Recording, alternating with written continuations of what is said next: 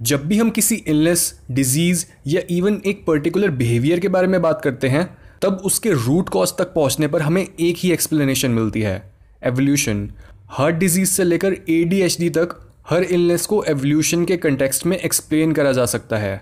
पर क्वेश्चन ये है कि डिप्रेशन ने हमारे एवोल्यूशन में ऐसा क्या रोल निभाया कि ये डिसेबिलिटी नेचुरल सिलेक्शन के बाद भी बची रही।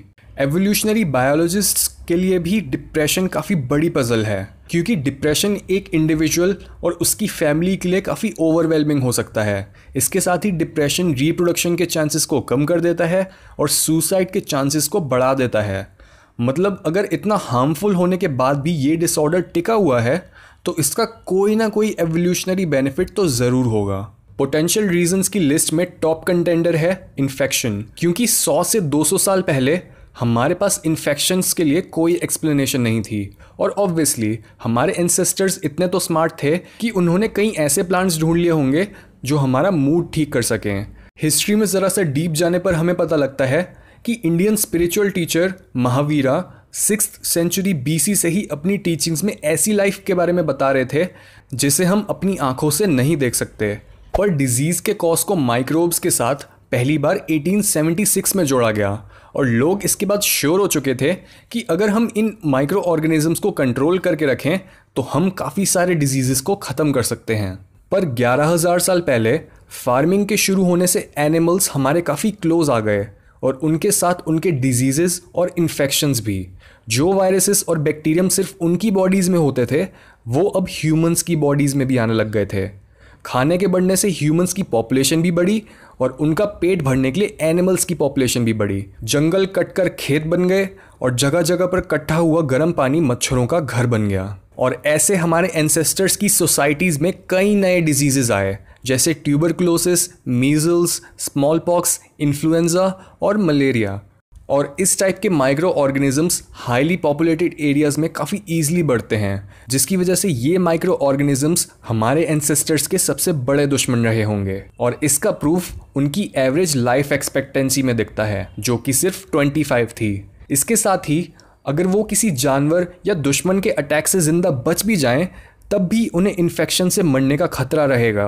पर अगर उनका इम्यून सिस्टम स्ट्रांग है तो उनकी बॉडी सिर्फ़ इन्फ्लेमेटरी रिस्पॉन्स के साथ ही इन्फेक्शन को रोक पाएगी और ऐसे वो ज़िंदा बच जाएँगे। पर जब भी हमारी बॉडी में इन्फ्लेमेशन बढ़ती है, तब हमें थकान होने लगती है, हम घटिया फील करने लगते हैं, हमारी मूवमेंट्स स्लो हो जाती हैं, हमें नींद आती है, हम किसी से बात नहीं करना चाहते, हमारा कोई काम करने का मन नहीं करता, और हम बस सोना चाहते हैं। बिल्कुल वैसे ही जैसे हम डिप्रेस्ड हों। इसके साथ ही हमारी बॉडी अपने आयरन लेवल्स को गिरा देती है और अपना कोर टेम्परेचर बढ़ा लेती है, जिससे वायरसेस के लिए हमारी बॉडी में सर्वाइव करना काफ़ी मुश्किल हो जाता है। पर हम काफ़ी वीक और फीवरिश फील कर रहे होते हैं। नंदलेस ये रिस्पॉन्स काफ़ी इफ़ेक्टिव होता है इन्फेक्शन से लड़ने में, क्योंकि रेस्ट करने पर हमारी एनर्जी बचती है और ज़्यादा से ज़्यादा एनर्जी उस वायरस को मारने में लगाई जा सकती है। और अकेले रहने से हम ये बीमारी दूसरों में नहीं फैलाएँगे।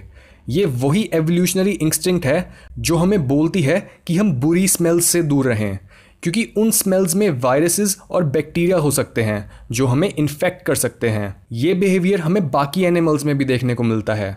जैसे हनी बीज और मोल रैट्स बीमार होने पर अपने ग्रुप से दूर जाकर अकेले में मरना प्रेफर करते हैं, ताकि उनकी कम्युनिटी के लिए बीमार होने का रिस्क कम हो जाए।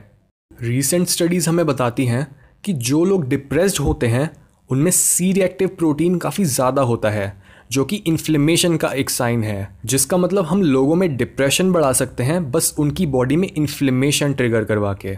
जैसे जब कैंसर पेशेंट्स को इंटरफेरॉन दी जाती है तब उनमें से आधे पेशेंट्स में डिप्रेशन के साइंस दिखने लगते हैं। यहाँ तक कि एक वैक्सीन भी डिप्रेसिव सिम्टम्स को बढ़ा सकती है। सो so, हमें ये क्वेश्चन करना चाहिए कि ऐसी कौन सी चीज़ें हैं जो कि इन्फ्लेमेशन को बढ़ाती हैं? डाइट इंजरी और इन्फेक्शन के अलावा ओबिसिटी और स्ट्रेस दो और ऐसे फैक्टर्स हैं जो काफ़ी ईजिली इन्फ्लेमेशन को बढ़ा सकते हैं। और ओबीस लोगों में ये इम्यून रिस्पॉन्स ट्रिगर हो सकता है ओवर ईटिंग से या फिर प्रोसेस्ड फूड्स खाने से। और स्ट्रेस चाहे फ़िज़िकल हो या फिर साइकोलॉजिकल जब भी हमारी बॉडी में स्ट्रेस हॉर्मोन्स जैसे कोर्टिसोल ज़्यादा टाइम तक रहते हैं, तब हमारे ब्रेन को लगता है कि जस्ट बिकॉज़ हमारी बायोकेमिस्ट्री बिल्कुल वैसी है, जैसी एक इन्फेक्शन के टाइम पर होती है, वो इम्यून रिस्पॉन्स चालू कर देता है, ताकि हमारी बॉडी इन्फेक्शन से इन्फ्लेमेशन की मदद से लड़ पाए। पर किसी इन्फेक्शन या वायरस के ना मिलने पर और लंबे टाइम तक स्ट्रेस में रहने पर हम डिप्रेशन में चले जाते हैं, जो इवेंचुअली हमें स्लो करके हमारे स्ट्रेस को हील करता है और यही डिप्रेशन का एवोल्यूशनरी पर्पस है।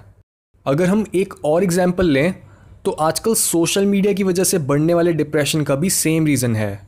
जैसे अगर हम इंस्टाग्राम पर अपने आप को किसी दूसरे इंसान के साथ कंपेयर कर रहे हैं और अगर हम ऑलरेडी काफ़ी न्यूरोटिक हैं तो ऐसी सिचुएशन में हम नेगेटिव इमोशंस फील करने लगेंगे। जिससे स्ट्रेस हार्मोन कॉर्टिसोल बढ़ेगा और अगेन इन्फ्लेमेशन के बढ़ने पर हम डिप्रेस्ड फील करने लगेंगे।